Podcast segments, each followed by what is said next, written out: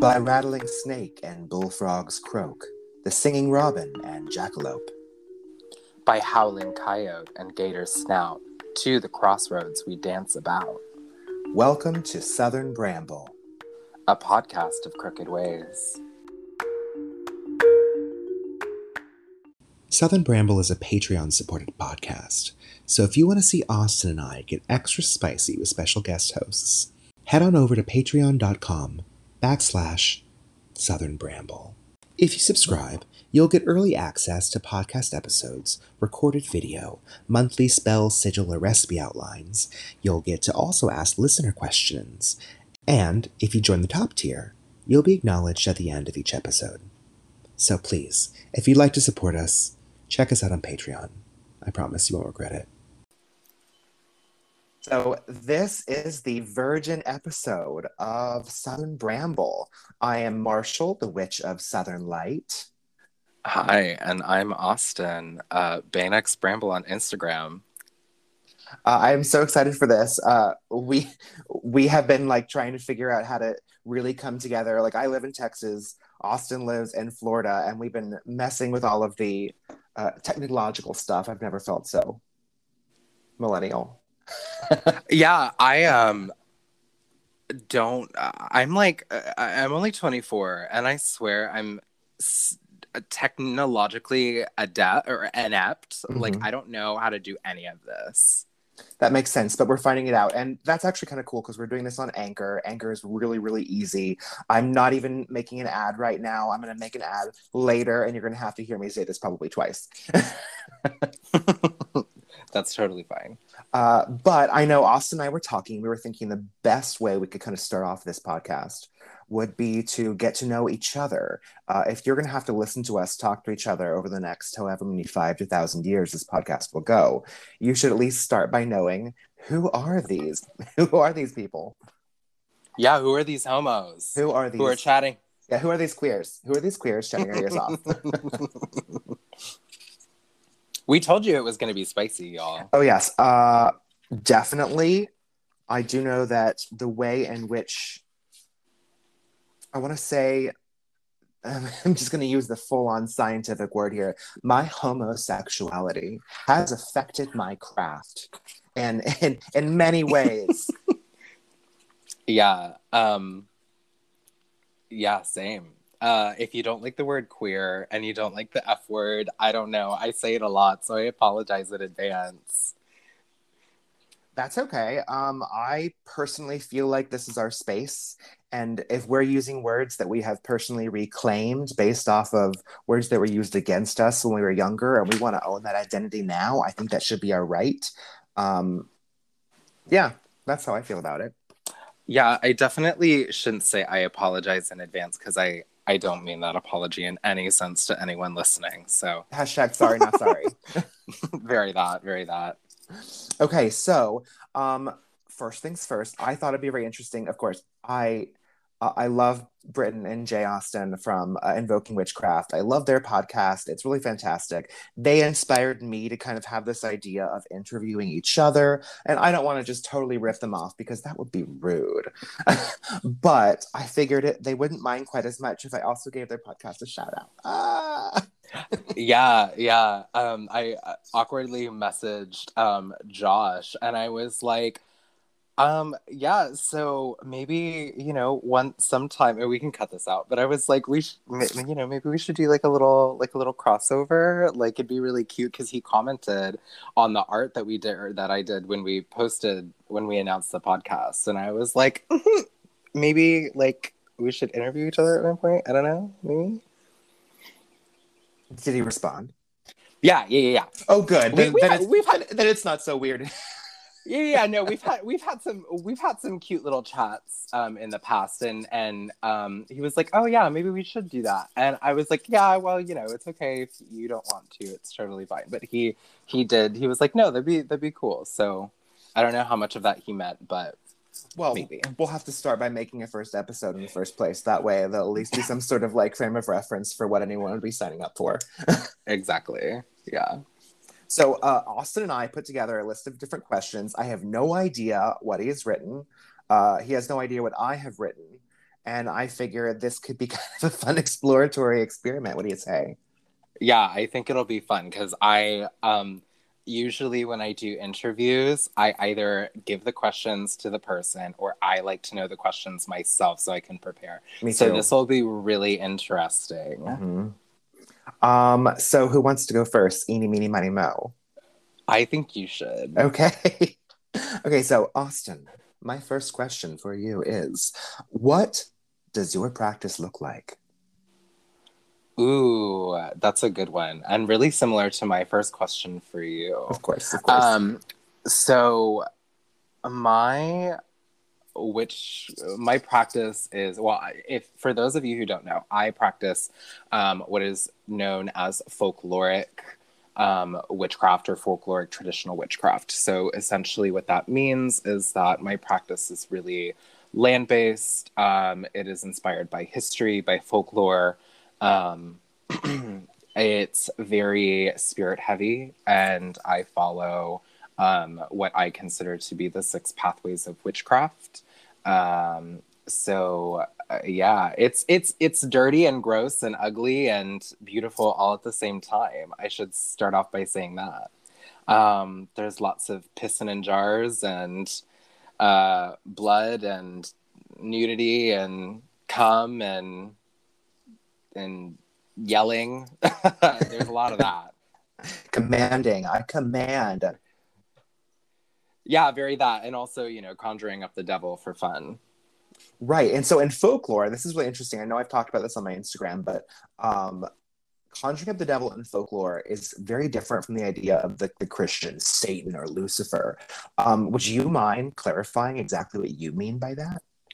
Yeah. So uh, I don't think I've actually talked about this on social media. So uh, this is uh, really interesting. So the way that I see things, and I think the way that many people I know who follow a similar practice that I I do see it is there's many different devils, there's many different spirits, there's many different witch initiators, um, right? Because like you can't like claim like there are people who have been initiated into witchcraft by Hekate or some other deity or some other spirit, right? So to just say that the devil's the only way or that one spirit or one deity is the only way, um, I think that's not 100% accurate.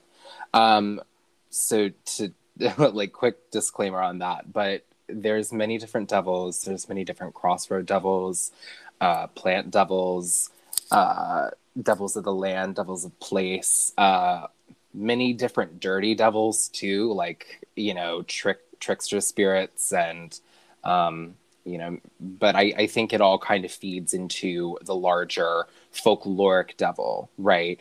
Um, but they are quite separate entities. So on top of that, when we look historically at Christianity and the folkloric devil. They overlap and they get really conflated, but the Christian Satan um, would technically be, you know, a adversarial spirit or you know the some petty impersonation of all evil you know just the embodiment of all evil and and all of that whereas the folkloric devil kind of has a much um actual like historic lineage that you can base from pre-christian europe and images from pre-christian europe you know the horned god of the west or you know lots of different um, pagan deities who have morphed and and uh, conflated all into this you know christian devil lore and this pre-christian devil lore and, and it gets really confusing because they're all like it's intertwined but they are separate at the same time. So, um, yeah, I don't worship like uh, some Christian Satan. I uh, don't really worship anyone at all, actually, um, but we can get into that later. So, I don't know if that answered your question, but No, I no. do. It definitely does. I think it's interesting because I think it's important to remember that not everyone's practice looks the same. And just Yeah. because you hear one word that ticks off a thought or an image doesn't mean that that's the same thing it means to that other person who said it. So when people hear the word devil, most people immediately go to the idea of the Christian Satan or fallen angel Lucifer, but that's not really what we're we're totally talking about. Wouldn't you agree with that? Yeah, I definitely would agree with that. At least personally, I want to leave room though for people who you know are theological Satanists. I want to leave room for um, Luciferians. I want to leave room for um, you know the goetic, uh, you know the Luciferian spirit that you would invoke for lots of goetic workings or lots of Solomonic magic. Um, you know, Lucifer as the light bringer, Lucifer as uh, the light, the light star in the dark. You know, the, the, those kinds of things. So, um, yeah, separate but different, but also the same but different. it's kind of like that i'm turning away from status quo a transgressive act of of be, for me i know that in general i love the idea of of accepting that outcast or marginalized place put me in and just completely embracing it and i think sometimes that kind of that kind of leads to the whole i met the trickster spirit at the crossroads because that's where i ultimately was pushed to go and that's where i found solace Yeah, absolutely. There is a lot of like crossroads, um, points of intersection and liminality um, and overlap between, uh, at least in my opinion, I think there's lots of overlap between witchcraft and, and queerness. Oh, definitely. So now it's my turn. You do me. You do me. Yes. So I, I want to know, Marshall, how do you define witchcraft in your own words? Ah, it's so funny you say that because I've listened to you actually describe this in your own words. And I think we've even talked about this because we have a little different ideas of what it means to us individually. To me, uh, witchcraft was it's my name is is is the Witch of Southern Light because not only am I in the South, but the South kind of gave me this feeling of of down below. There was this darkness, there was this depth of place that I was when I was younger that I felt very outcast, in the dark, marginalized. I'm gay. I came out very young. Before I even came out, everyone in my entire life suspected. So I found my light within witchcraft. I found my light in that darkness. So for me, witchcraft was a, a, reclamation of personal power. It was a choice to, instead of continue to fight to be part of the accepted majority, I just went, I went, fuck that. This is mine. This is my space. I'm going to make it my space. Um, so for me, not only was witchcraft a choice, or as you have said, actually a transgressive act, I probably wouldn't have used those words until I heard you use them. And I like that. Uh, but it's also a, a recognition of self that I can be the source of my own power. I don't need to continuously look outside of me for that connection to the divine, to the higher existence, that liminal space. Um, that that was the idea of of following this type of tradition. And it's it's changed. You know I, I started when i was much younger in wicca and then as i got older i kind of dropped that mentality and and and my mind in this process changed. Uh, i think it was i want to say temperance alden the author of year of the witch and then you both introduced me to more ideas of local land based versus you know very ethereal universal goddess type gaia work which is what i was doing I want to say a while ago, and and now it's a very very different it's a very different look. It's more visceral. I would say probably more in the line of tradcraft or traditional witchcraft, like you would see in the Crooked Path or uh, the Six. You brought up the Six Ways. Uh, that's very very traddy, if you want to call it like that. traddy daddy. Yeah. I'll be traddy very daddy. tra- very tratty daddy. Very I traddy love that. daddy from now on. Uh, yes. Yeah. So that's that is to me what witchcraft means. That's really gorgeous. Yeah, I I would like I feel like it's so hard to define. Like I'm thinking back to my answer and like that's a very like a physical answer of like what witchcraft or, or of what my practice looks like, but it, it's so much deeper than that and and like sometimes when I find myself defining it, like I really could go on for a long time trying to define what witchcraft is. So it's really hard in just a few minutes to like nail down like what does that look like or define witchcraft for yourself because witchcraft really is kind of undefinable. Um, I was talking to a friend two nights ago and we were chatting about this perception I think that people have where witchcraft is and I see it mostly on like social media um that like witchcraft is like the basic form of of ma- like the basis of all magic. And a that's not true but b also um to like to kind of throw the word basic in with witchcraft witchcraft is not a definable set set of mysteries. It is it goes really deep and it goes really far into the earth and um it's complicated and scary and dangerous. And um i won't even say that's my opinion. Like i it, witchcraft is is deep and dark and lovely and beautiful but also ugly and uh definitely um yeah it's a it's a path. Well i mean i mean sorry there i had to cut it out there a little bit. Uh there is a there's a reason we chose the words crooked path to define this podcast because we wanted to make sure it was very clear that this it zigzags from both sides. It's a liminal space. Yeah. it's called the crooked path because it weaves back and forth from dextral to sinistral baneful to to beneficial. And i think one of the big things that I started in this practice when I was much, much younger was everything was beneficial. Everything was love and light. I had not even heard of the words fluffy bunny till later in my life, but I didn't realize. Neither did I. Yeah, I didn't, I didn't, that wasn't thrown around when I was younger, but I was also like 12, 13, 14 years old. So I didn't have the same type of communal spaces. I just had a bunch of books from my local Books a Million store from the mall. yes, come on, Books a Million. Books a Million. Okay, so I have your second question. What is your most favorite spell ingredient? Ooh, that's an interesting um, one. So, um, let me stop you right there. Um, no, no, no. Okay, so so here's here's this really weird um, thing that I uh, go on about. Um, so for me, I think um, uh, which is a great question, but it leads into something that's not about that question at all. Sure. So I don't actually view things as ingredients or things to use. Mm. So my hmm. practice is rooted in animism.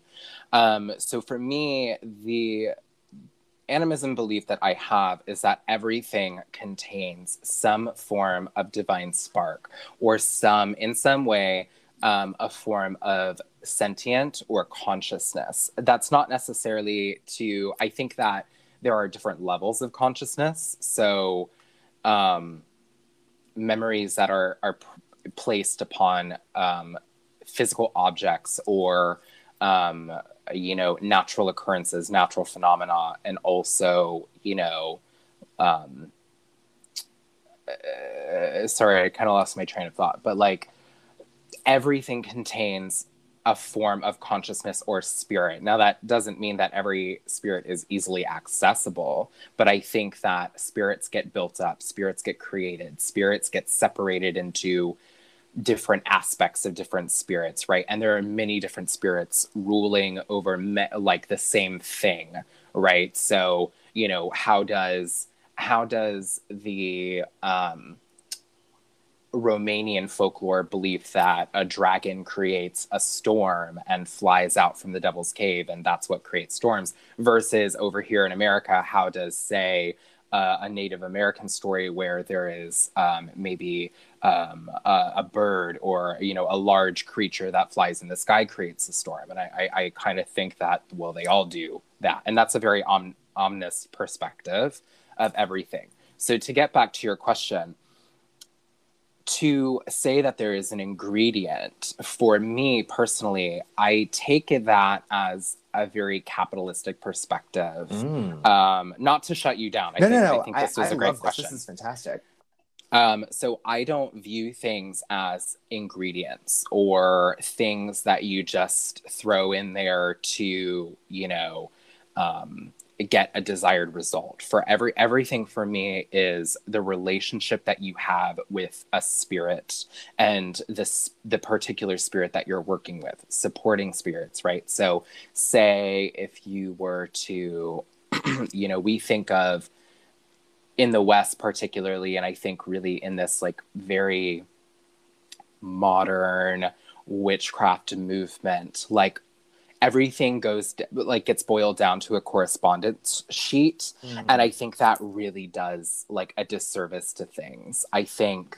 like um weird personal thing that I that I had experienced a few nights ago. So I have a, a, a, new rose bush that I'm growing, and the purpose of me growing this rose bush is to um, be like gain this particular rose bush, not the the spirit of rose proper, like not not all the roses all over the world. This particular rose bush um, is going to be a spirit ally for me. So I am growing it, I am stewarding it, I am, you know, giving it offering and speaking to it.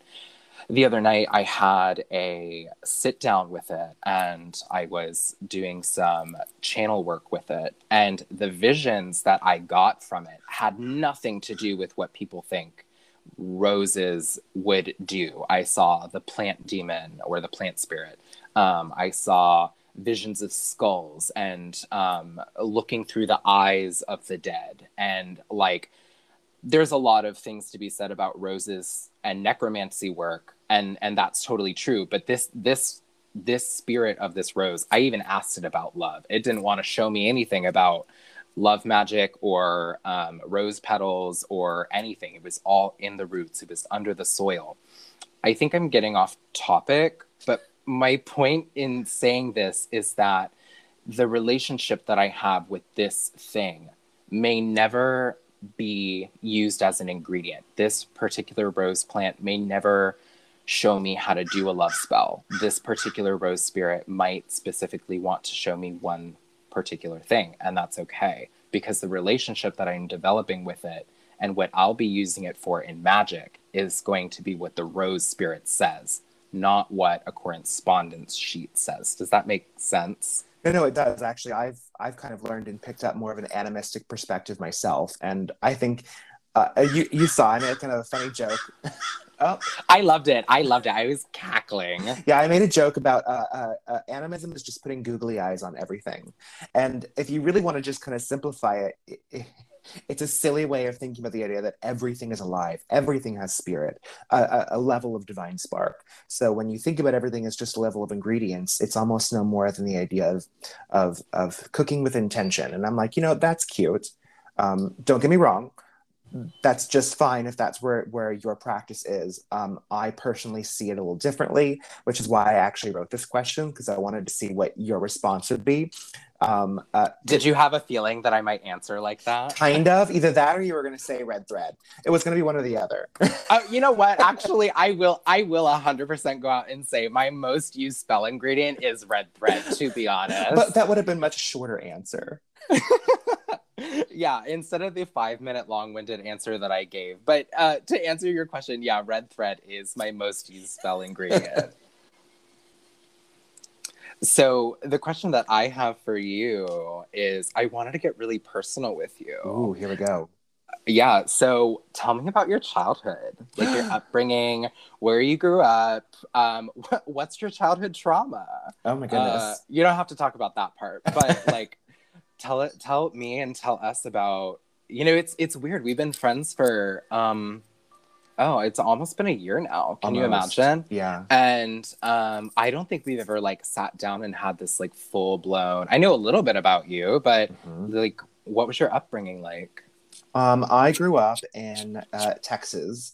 Uh, it's a suburb of a large city. I do kind of keep the exact city uh, private just for safety reasons. But for sure, yeah. But um, it was a, relatively, I want to say, relatively conservative suburb and a very liberal large city. So uh, I knew I was different from a very young age. I literally saw VHS recordings that my mom had on this huge camcorder of me putting blankets on my head, pretending to be a girl, walking with a, you know, a super swish. I always had like I was the only boy in my school that had jellies. You remember jellies?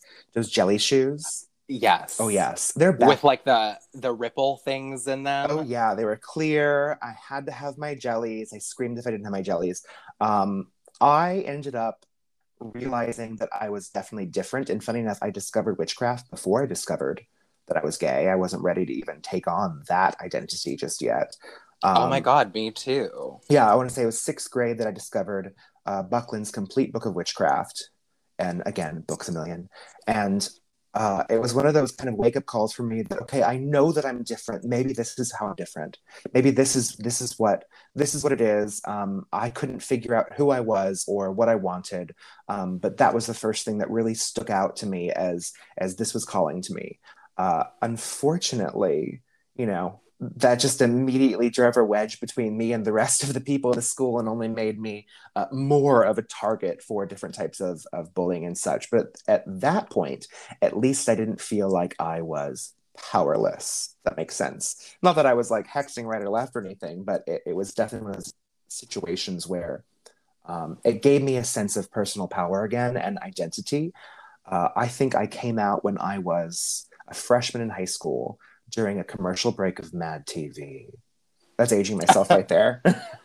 yeah, yeah. No, I love that. My mom, uh, funny enough, actually, I came home from school a, a, week before that, and one of my classmates' mother had confiscated his phone, called every number on it, and my number was on there. And apparently, when my mom answered the phone, she just goes, Is this Marshall? And she goes, No, this is Marshall's mother. And the woman, the only thing this woman said was, Do you know your son's gay? Oh God. I know. And my mom was like, "Excuse me, who are you? What are you calling about?" And my mom, was just like, "Well, if he is, that's none of your business." But he has not voiced as much to me. And then the other mother was like, "Well, then why is he speaking to my son? Is he in Boy Scouts? Is he in band? If he's not in any of these, then he must be gay, and he's influencing my child." And I came home from school, and she literally said, "I need to talk to you, Marshall." I was like, "What's up?" And she goes, "I need to talk to you about your attraction to boys." And you know, my my heart was just like exploding with this anxiety. And i was like it's not true it's not true. And then two weeks later during a commercial break of mad tv i came out and she started crying. And i was like oh no please don't cry. And she just said i'm so glad you finally told me. Oh that's so really sweet. it was it was a very sweet and and groundbreaking moment for us because my mom was uh, she's a counselor and she knew that there was that was a huge deal not only for me but um, to then continue she she took on the burden for me. She told my dad she told my grandparents she told some of my neighbors. And for someone that was having a hard enough time admitting it out loud a parent that can be so kind to take on that burden for a child or teenager of having to share it with other people you're afraid to um, that was a kindness that she did for me. I know uh, not everyone would have wanted it that way but i did. So for me it took off that burden of having to carry it um, yeah. Now, in high school, actually, there was a lot of issues with, funny enough, there was actually a death threat that I got. They brought me into the office and they said, Someone has made a threat against your life. And I was like, Oh my gosh, who? And they said, I'm sorry, we cannot inform that of you. We can't tell you uh, uh, uh, uh other students' uh, transgression. I was like, Oh, okay. Well, uh, what did they say? And they said, I'm afraid that's between us and the student. I'm like, okay, so you can't tell me who it was. You can't tell me what they said. Are they being punished? And they said, I'm sorry, that's again between us, the school officials, and the student. I said, so what am I doing here? Right. Like, why bring me here? Like, just and, so I can be worried? Yes. Their response was, um, we as as the school have a a legal duty to inform you when a threat has been made against your life on school grounds. Um, so we have informed you, and now we're going to have an escort take you back to class.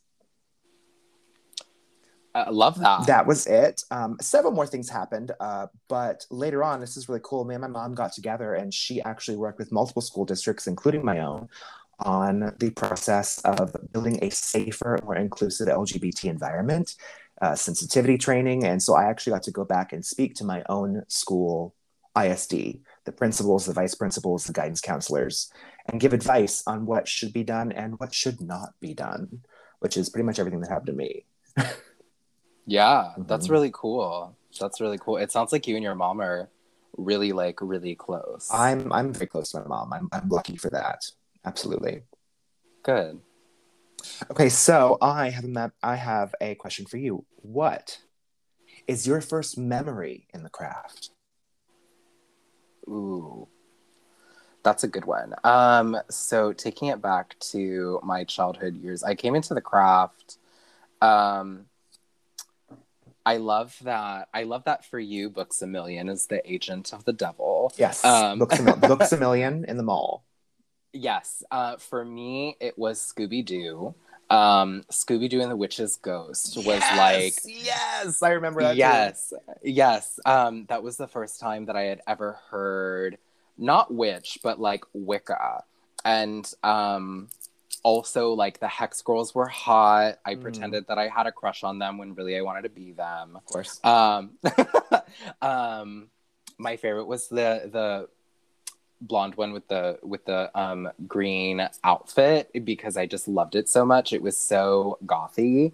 Um anyways so but that was the first time that i'd ever heard the term wicca. So i had exposure to it and that came out i think in 2000 or 1999 and um at that point i would have been like in 2000 i would have been uh three years old um so i had an exposure to that. I know i know. I'm young y'all. Um uh so i was exposed to that word at a really young age and didn't fully understand the concept but i don't know exactly how i knew what that was um you know for a really long time even before i really started like getting into witchcraft. Um but i always i had such weird experiences as a child um this isn't necessarily witchcraft, but when I was a very young kid, I used to have dreams of, or I had a series of dreams where I would meet with this um, not friendly uh, demonic spirit. And um, I think I've talked about this like online before, but I would have these dreams of this demonic spirit, and it would tell me to do things for it. And it would, you know, it, it, one of its big packs, or not packs, we didn't make any agreements.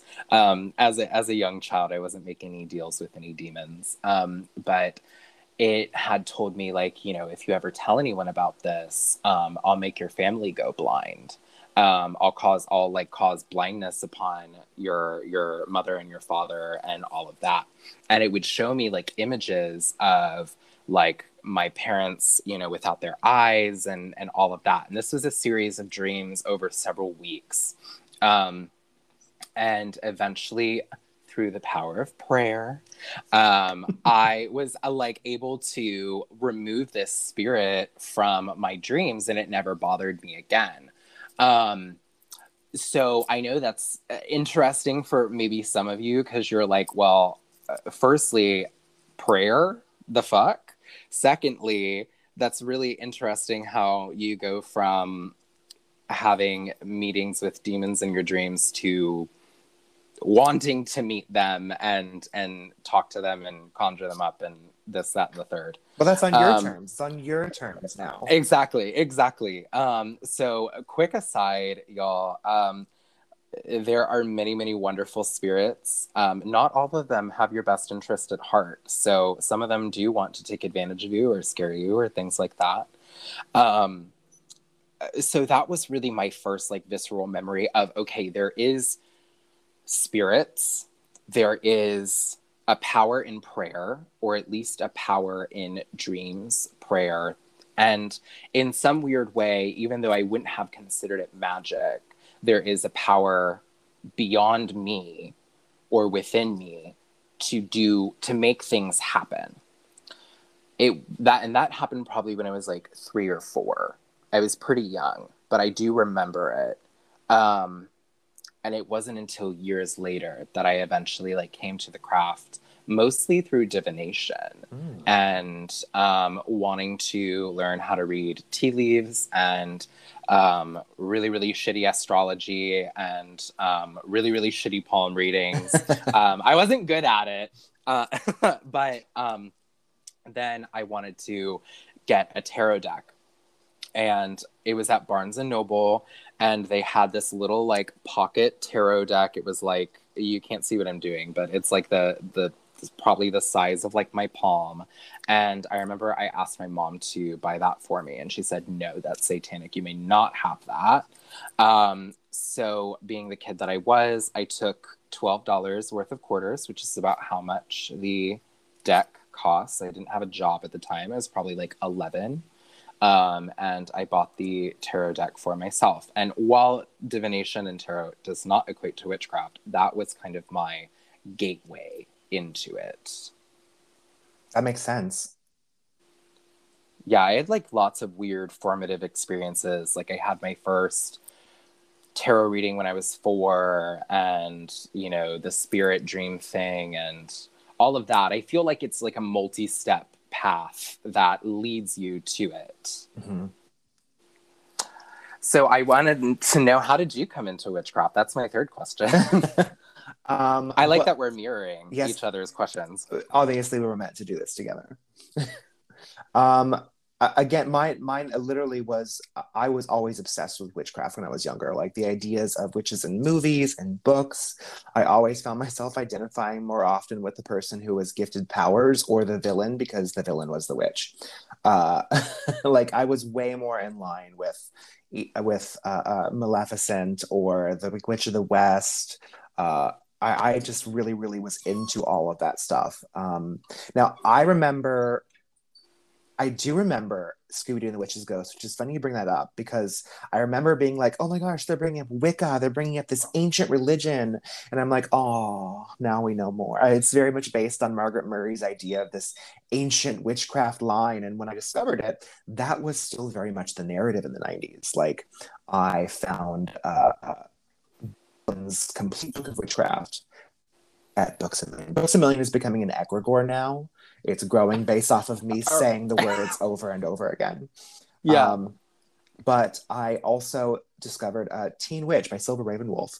Um, you know, I do think that people don't always give her enough credit, especially nowadays, because everyone has to basically live off of the information that was presented at the time. And Silver did something that I think was different from most of the writers is that she not only targeted books towards um, less ceremonial aspects of the craft, but she actually even wrote a book for teenagers. And she started with an opening chapter that was for the parents. Uh, no other book did that. And it was a way for me to invite my mom or a parent. My dad didn't care, he was atheist. It was a way for me to invite my mom into understanding what I was doing. So getting involved, that was hard because she was Episcopalian. She was very much into the advice from from our priest at the time. And I just had to kind of practice a lot in secret. Uh, I still remember my first spell was a freezer spell.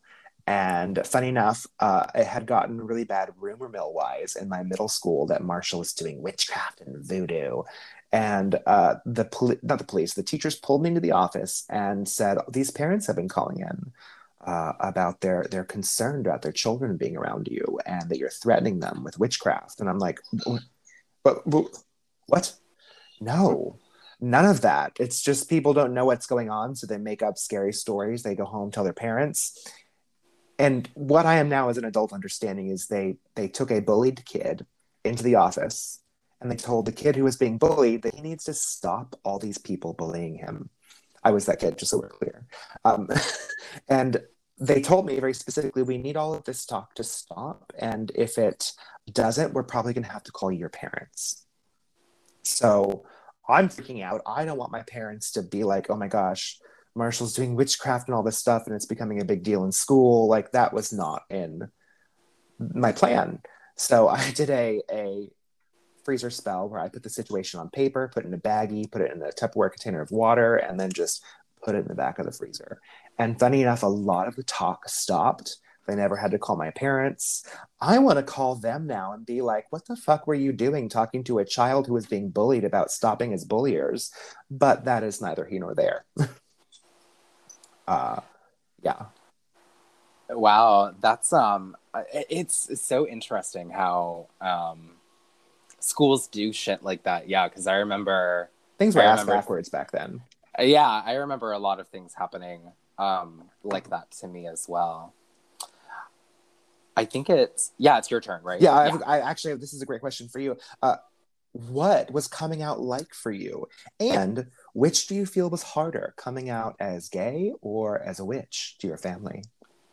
so that it yeah i love that um it's funny enough all happened at the same time or it happened many times so i um i grew up obviously very similar to you very queer from a young age there's um, a cute photo of me it's adorable i love it I am on all fours. I couldn't be older than like three in the picture. I'm on all fours with my um, feet up in the air. I'm like hands down, knees on the floor, feet up in the air, and a pair of my um, like grandfather's girlfriend's clear kitten heeled bedroom slippers with like the the marabou tufts on the on them um, and a and a pair of like Mr. Potato Head earrings, and I'm I'm, I'm like ass up in it, like, and I'm just looking at the camera, like smiling, like, look at me, aren't I the prettiest gal at the ball?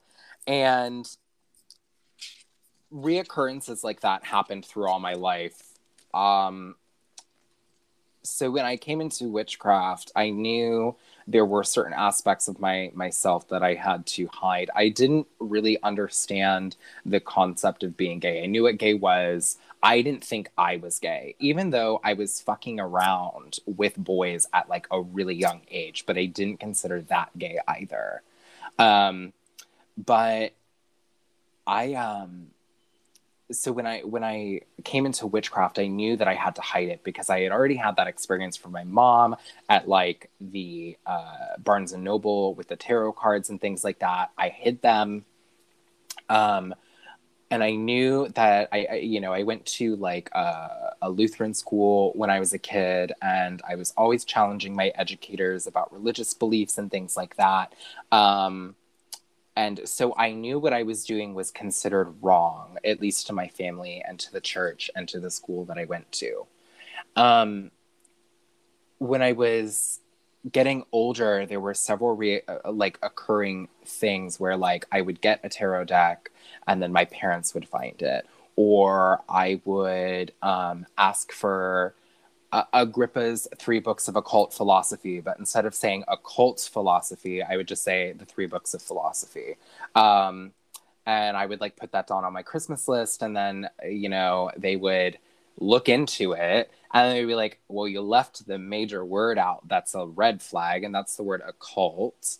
Um, that's not good. And then it would, you know, that would turn into like these big explosive arguments, like really um not just like sit down and let's have a chat. Like no uh the the worst experience and the most memorable one i was uh 14 and i had come home from my local occult bookstore and i had this um and god I, I i would never wear it now but i had this like big gaudy pentacle that i would wear when i was out with my friends but then i would take off before i would get in the door Oh my gosh, And- me too. I did the same thing. Yes. Yes. Yes.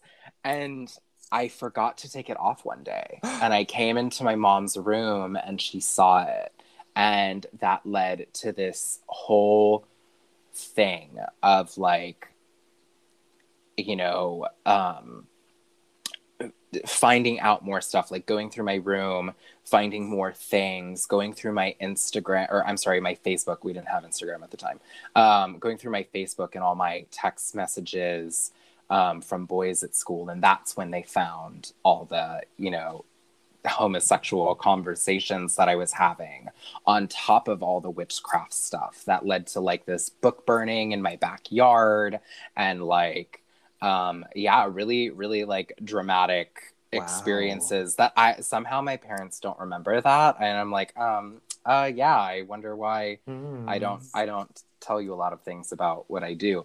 Um, but yeah, there there was like a book burning. They lit all of my like they lit um, this altar that I had on fire. They lit all of these books on fire. On top of that, at the same time, while simultaneously going through like all of my text messages and my my uh, direct messages from from Facebook and being able to see the confirmation that yes, I was gay and yes, I was sleeping with like men who were way older than they should have been that I should have been sleeping with. And um yeah so it all happened like at the same time.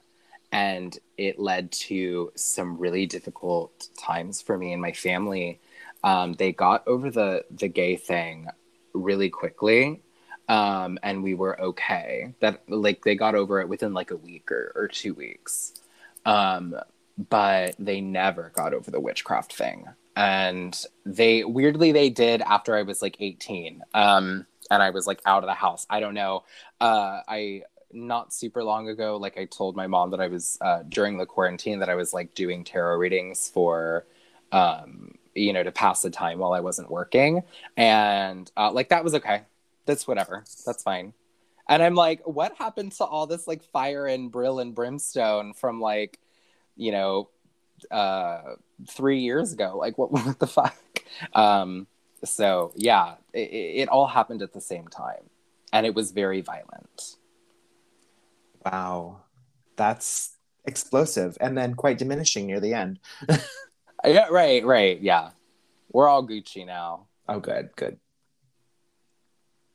So i wanted to know uh we and you've kind of already explained it but what did your craft look like in the past? And how does that look like now? And like what's changed? Do you find yourself like because i know just in the time that i've known you like it seems like your witchcraft at least on social media has changed a lot. And so is mine like just within the past like couple months like there are some like experiences and things that i've been going through. So what does that look like for you You know, it has actually changed a lot. Um, it used to be very goddess centric, very goddess heavy. I looked at the universe or or this idea of creation as very feminine because creation itself in my mind was was feminine. It was this idea of birth giving. So I kind of focused very much on on on divinity and the divine as having a little bit more of a goddess type energy. And I think that kind of came from the fact that when I was younger and I was kind of forced into Christianity,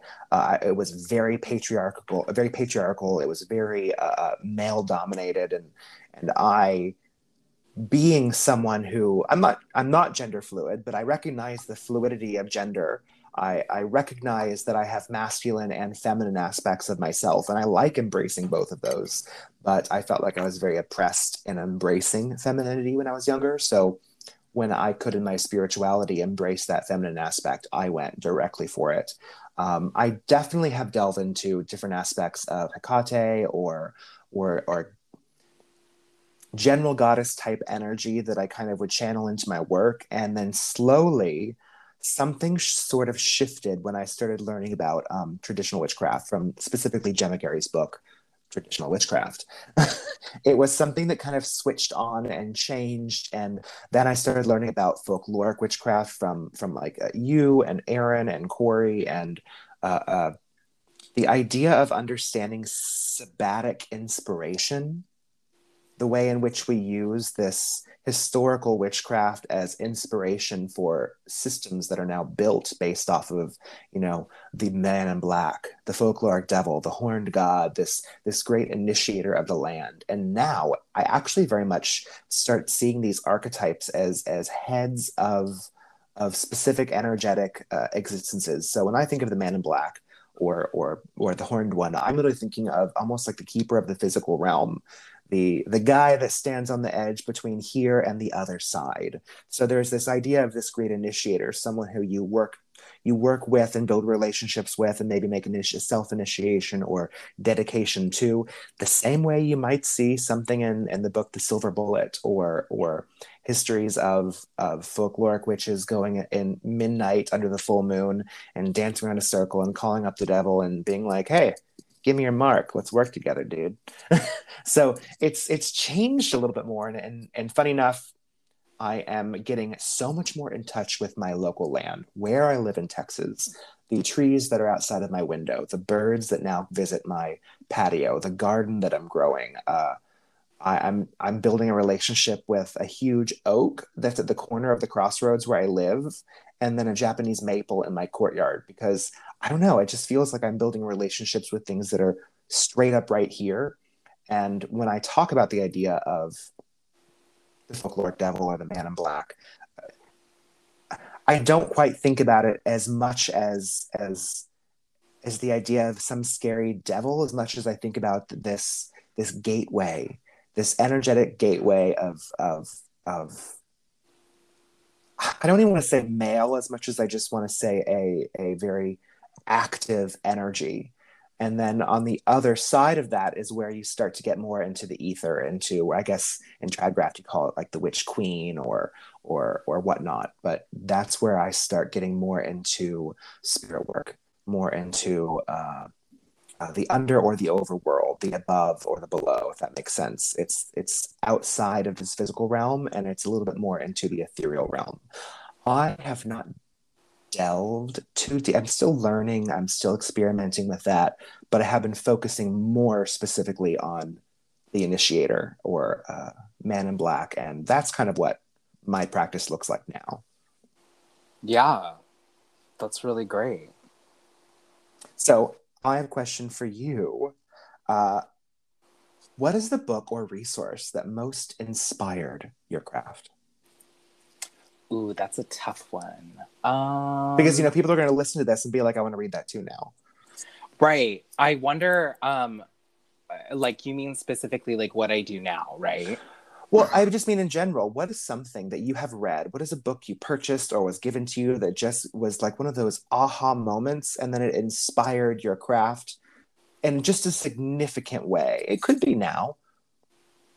Yeah, I think um, well, everything that I've ever read has kind of shaped me to where I'm at now. But I will say that I think Aaron Oberon's um, Southern Cunning, uh, Folkloric Witchcraft in the American South, is probably um, the most influential in terms of what I do now, even though you know, Aaron and I are are friends and getting to talk to them. It's you know, our practices might look somewhat separate and and different, but you know, there's a connection. We both live in Florida. Um, you know, I took on this somewhat trad craft kind of um, approach from things and then it later developed into what I would consider folkloric witchcraft. Mm-hmm. Um, so yeah, I think that would be a really important book for what I do now. You heard it, everyone. Southern Cunning by Aaron Oberon. Uh, it is on Scribd as well, I believe, if you have a Scribd membership. Um, nice. Have you, heard, have you heard of Scribd? I love it. They have a lot of audiobooks as well. Yes, I have heard of Scribd. I don't have a subscription but maybe. I should check it out. That's too bad for you. Mm. wow! Oh my god, I love your skirt. That is that is the ugliest effing skirt I've ever seen. I'm wondering, are there, uh, which is funny, I, th- these questions really do kind of mirror each other. I think we are on the same wavelength. Um, you've kind of talked, and I feel like this is a really great question for you, especially knowing where you grew up and how your upbringing was, especially being like a kid in the 90s and the early 2000s, and how, like, what a weird time for media and how mm. gorgeous that was. Um, are there any non witchy media sources that impacted your craft? Pop culture, movies, TV shows, um, or like non witchy books, like fiction and stuff like that? You know, I read a huge amount of uh, a lot of witchy, but like Sweep. Sweep was a big one, but that is totally a bastardized version of Wicca. And if you ever want a really fun young adult novel series, Sweep is wonderful. Uh, but if we're going non witchy, but something that extremely influential, funny enough, is R.L. Stine's Fear Street uh, novels, Fear Street Saga specifically. Um, it was really fascinating because a lot of these uh, uh, books there it was very horror genre. I was always in horror genre scary movies scary books. My mom doesn't know this. Maybe she does know this. Who, who knows? She's going to find out today. Well, when she listens to this but like my mom would go out of town and my dad would not. This is pretty much probably the only thing that me and my dad have in common is we loved scary movies. So i'll go out of town and my dad would take me to blockbuster. That's right Blockbuster. And loved Blockbuster. Blockbuster. And I was allowed to rent any rated R scary movie that I wanted. And that is how I uh, I was able to uh, build a more of a kind of a, a, regular type of symbiotic relationship with my dad. So I wouldn't say it necessarily affected my craft, but it definitely affected my relationship with my parents. And um, I want to say again, it's hard to think of anything that really re- affected my craft in media growing up. But I will say recently, and this may be an offshoot, social media has deeply affected my craft because outside of witchcraft in general, I am starting to notice how um, not only people respond, but I specifically kind of found WitchTok during the whole, you know, TikTok witchcraft stuff on uh, during quarantine and i was seeing a lot of stuff that i thought was either misinformation or just kind of bad. Some of it was cool but i was like i'm not seeing what i want to see. So i had to start making it. So tiktok for me was one of those really big great unintentional initiators especially when it came to social media because it pushed me to visually make something that i wanted to be seen and represented that i didn't quite see was being represented. Yeah yeah, social media. Oof, it, that's a. We'll have to talk about more. That'll about be that. probably a whole series. Of, that'll be a three-parter. Ooh, yeah. okay, so I have one for you. Uh, who would you have dinner with? Anyone in history of the world, dead or alive? A single dinner. Pick one. Oof. Um, I don't know. Oh wow. Uh, these questions are always one of the most difficult. Like your favorite, or like just choosing one thing. I'm so bad at. Um, we might have to cut out this silence because I'm like, uh, yeah, I could really, I could really think about this uh, too much for a long time. I, you know what? I think I would. This can't be my final answer, but I for now I'll have to say Isobel Gowdie. Ooh. For um, people who don't know, can you tell who Isobel Gowdie is? Yeah, so Isobel Gowdie um, was a Scottish woman back in the um, 15th century, 16th century, um, 15th century, I'm pretty sure, early modern period. She was tried and accused and tried of witchcraft. She um, came forth with a series of, of four trials over a period of six weeks that uh, no torture, no like, no one was sticking her with needles or, you know, anything like that. Um, she probably gave some of the most in depth confessions about her experiences with being a witch and her experiences with the devil. And basically, Isobel's trial records, um, amongst many other trial records, but hers are some of the most influential on when we think of like witch folklore. Um, even to the point where some of the tropes that we see with like witch movies, you know, get uh, turned in, into into like these movie tropes. So Isobel Gowdie's trial records have had a huge impact on witchcraft, accusing witches, and also modern witchcraft as well. We have no idea. I don't know what she looks like. We know she was like middle aged. We know she was married, um, and we don't know what happened to her after her trials. Um, in my mind, I think she hopefully would have ran off and, um, you know, escaped her oppressors, but it was uncommon for the time uh, because Scotland was doing so many of these trials. Like they, you know, they didn't really care like about what happened afterwards. She was probably killed. Um, but we don't know that for sure. So I would love to have dinner with her. She is a wild gal. She loves a good party. She loves a good feast. Um, uh, yeah, and I think I would love to have dinner with her. We would probably get very drunk and eat way too much food. I'm going to be super superficial and just go ahead and put this out there because there's no real reason behind it whatsoever other than the absolute obvious. I choose Jason Momoa. I see that for you. Thank you. Thank you for that. oh, I guess you did say dead or alive. Dead or alive, sure. Yeah. Anyone, anytime ever. I'm wondering what is your favorite method of divination? Um, right now, uh, I'm still trying to teach myself tarot. It takes time for me to learn that one. I have the Modern Witch Tarot deck, um, and I have an Oracle deck. And right now, sometimes the one card pulls are really easy for me to kind of be like, okay, uh, uh, what is the one piece of advice I can ask from this deck to give me to prepare me for the day? I have also learned more about the process of asking more specific questions, not like, what's in my path? Path of what? Path of death? path for dinner, the path on your car on the way to work today, like I would ask some of those very broad questions and get very broad answers, and I didn't really know what to do with it. So, learning how to be more specific with tarot has been helpful.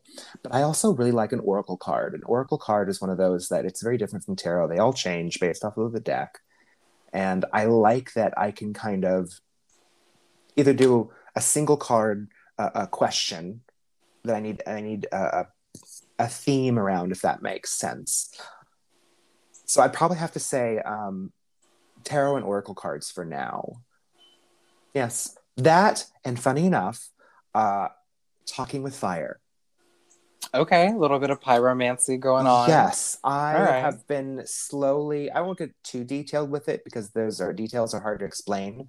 But the process of lighting a candle, reaching out for the energy or spirit of flame and then trying to have a conversation with it. Flame has a very specific energy, it has a very specific idea of itself, if that makes sense. At least that's what I, I read into it. So um, it's not going to give you answers on everything, but when it comes to dealing with with the element of, sometimes it is it's interesting because I've talked with you about this before that I'll, I'll light this candle, I'm asking it very specific questions, and it surprises me with the answers because most people are concerned about whether or not am I projecting my answer onto this and then just assuming it's confirming it?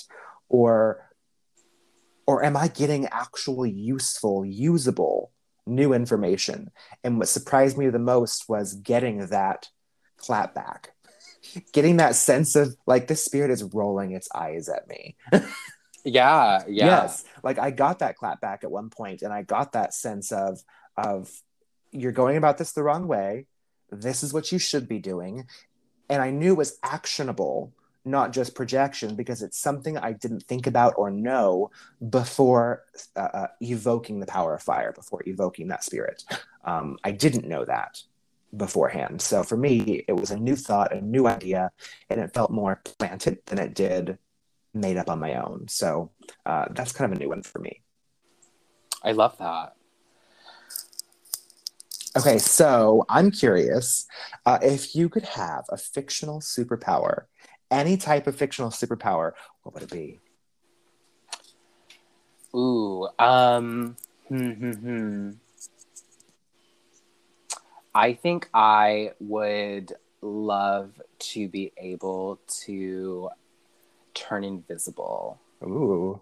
Yeah, I think I would love being able to go through the world seen or unseen.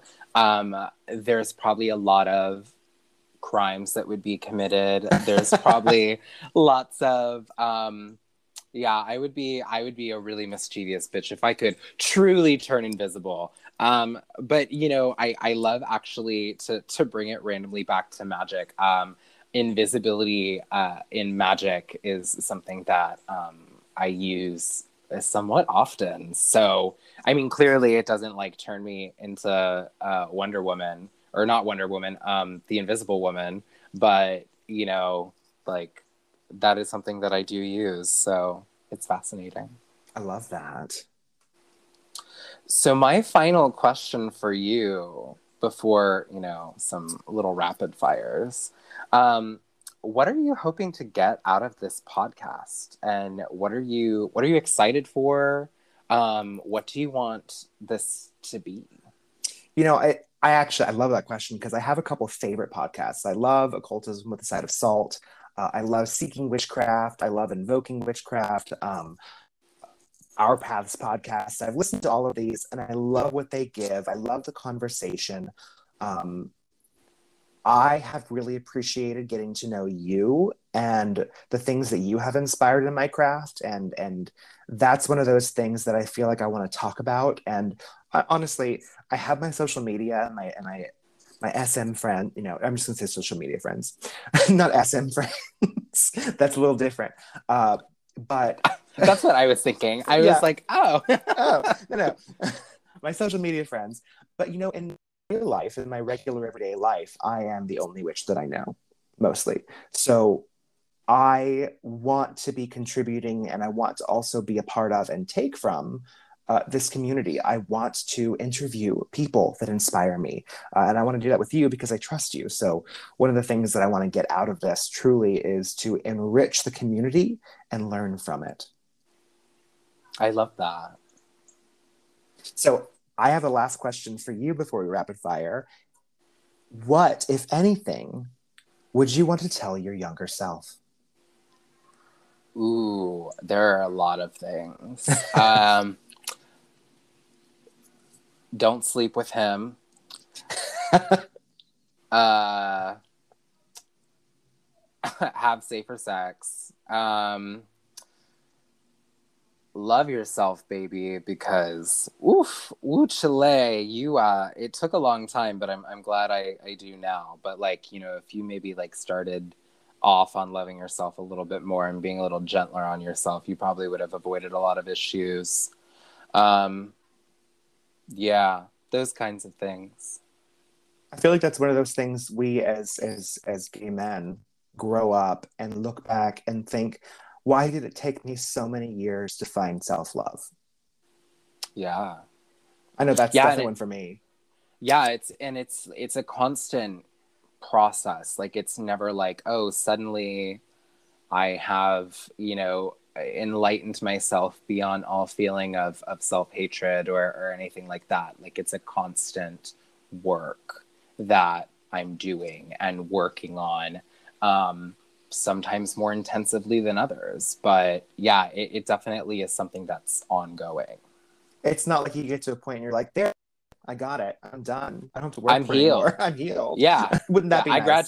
I graduated from therapy and I'm I'm finished. That's so. the superpower that I want. to be finished, to be done. I think that means you're dead. oh fuck. Yeah. okay, so uh, I want to rapid fire questions for you first, and the, you have to give me your first answer, whatever comes to mind. Okay. You ready? I have like I think like five or six. That's it. Just a quick okay. one. Ready? Favorite color? Black. Uh, fly on an airplane or a road trip? Fly on an airplane. Coffee or tea? Coffee. Herbs or crystals?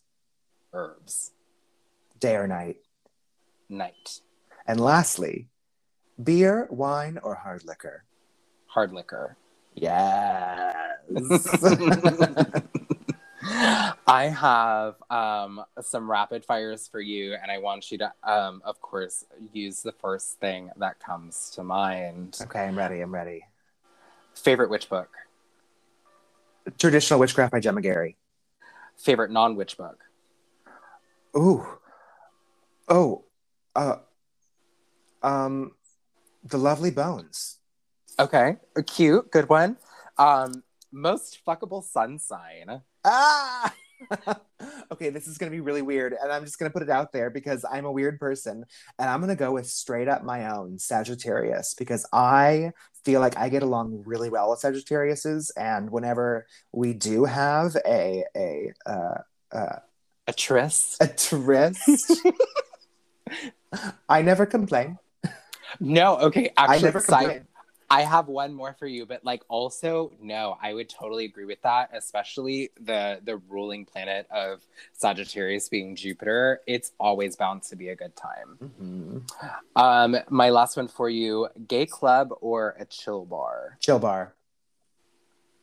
I see that for you. Yeah, you know, okay, so this is a little something that you and maybe not know actually, and the audience is going to find out.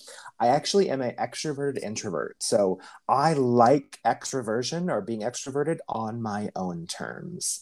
So sometimes a crowded, intense, like heavy uh, club scene, I can handle it in small doses, but I actually have a weird fear of crowds. Um, the more dense, the more shoulder to shoulder, the more I have to get the fuck out of there uh, immediately. And oh my gosh, my age is going to show here. It's too loud. No, It is, I, it is it- so loud. I agree with that. No, that's totally fair. Yeah, I'd actually rather not. Um, I do like a concert. I know you don't, but I do like a mm. good concert. But I like small venues and I like really intimate performances with people as opposed to like stadium shows or fest. I hate festivals. Ugh. Too many people, too hot. Too. It's always like in the summer or in the early autumn when it's not cold out. And you know me, I like I like the winter. So I have one word for you. Porta potty. Is that one word or that two? is that two words? it's hyphenated, so it's, fine. hyphenated. Porta I thought you I thought you were gonna say cum dump. So I was like, Oh. okay. oh my gosh. no. What? I'm like me? Never. No. I wouldn't call you out like that. Not on a podcast, please. Not on a podcast, please. Well, oh my gosh, this has been a I think this is a fantastic content for our first episode. I think it is too. And um I'm excited. I, I hope it was juicy enough for the first round. Uh, I think it was pretty juicy, if you ask me. So, so again, tell everyone where people can find you.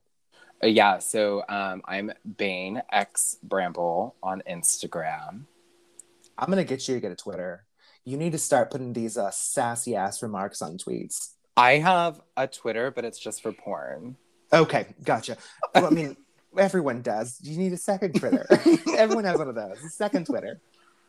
Um, and and I'm Marshall, the Witch of Southern Light. You can find me, Witch of Southern Light, on uh, uh, Instagram, on TikTok, Marshall WSL on Twitter, and I do have a very very funky YouTube channel. I don't put a lot of stuff on there. It's a lot of just random stuff, things that I've put up, uh, which is also again Witch of Southern Light. Gorgeous. Excellent. So thank you everyone for listening to the Virgin episode of Southern Bramble. I hope this uh, quelmed all of your virginist desires. And yeah, I hope you liked it. Thank you so much, and we will see you next time.